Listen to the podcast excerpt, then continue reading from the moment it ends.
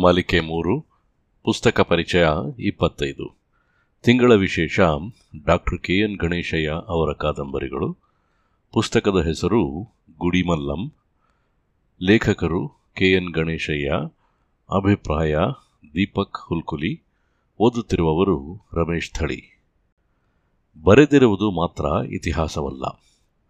ಭಾರತ ದೇಶವೇ ಹಾಗೆ. ಇಲ್ಲಿ ಪ್ರತಿಯೊಂದು ದೇವಸ್ಥಾನಗಳು, ಕಟ್ಟಡಗಳು, ಸ್ಥಳಗಳು ಎಲ್ಲವಕ್ಕೂ ವಿಶಿಷ್ಟವಾದ ಕಥೆಗಳಿವೆ.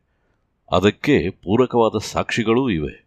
ನಾವು ಗಮನಿಸಬೇಕು ಅಷ್ಟೇ.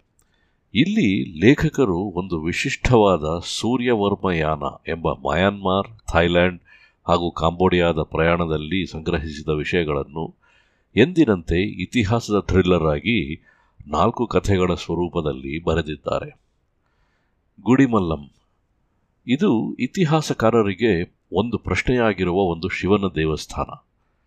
ಗಂಡಿನ ಜನನಾಂಗದ ಸ್ವರೂಪದ ಲಿಂಗವು ಇಲ್ಲಿದೆ.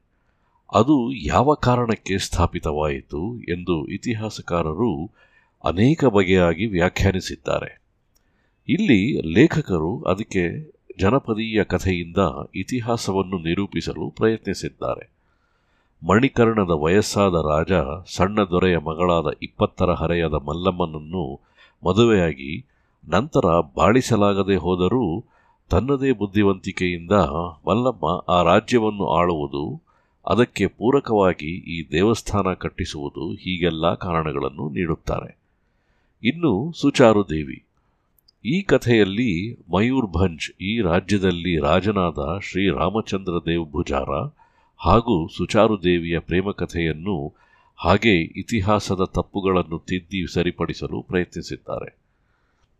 ಏಕ್ಲಾಖಿ ಮುಸೋಲಿಯಂ ಈ ಕಥೆಯಲ್ಲಿ ಕುತಂತ್ರದಿಂದ ಮತಾಂತರಗೊಂಡ ಮಗ ತಂದೆಗೆ ಸಲ್ಲಿಸುವ ಶ್ರದ್ಧಾಂಜಲಿ ಸ್ವರೂಪದಲ್ಲಿದೆ. ಹಾಗೆ ಹದಿನಾಲ್ಕನೆಯ ಶತಮಾನದ ಹಿಂದೂ ಮುಸ್ಲಿಂ ಬದುಕಿನ ಚಿತ್ರಣಗಳೂ ಇವೆ.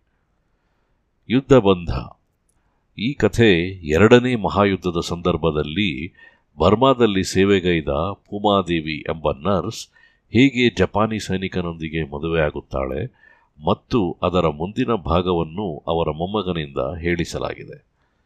ಅಂದಿನ ದಾಖಲಾಗದ ಯುದ್ಧದ ವಿಚಾರಗಳನ್ನು ಮತ್ತು ಕಷ್ಟಗಳನ್ನು ಇಲ್ಲಿ ವಿವರಿಸಲಾಗಿದೆ.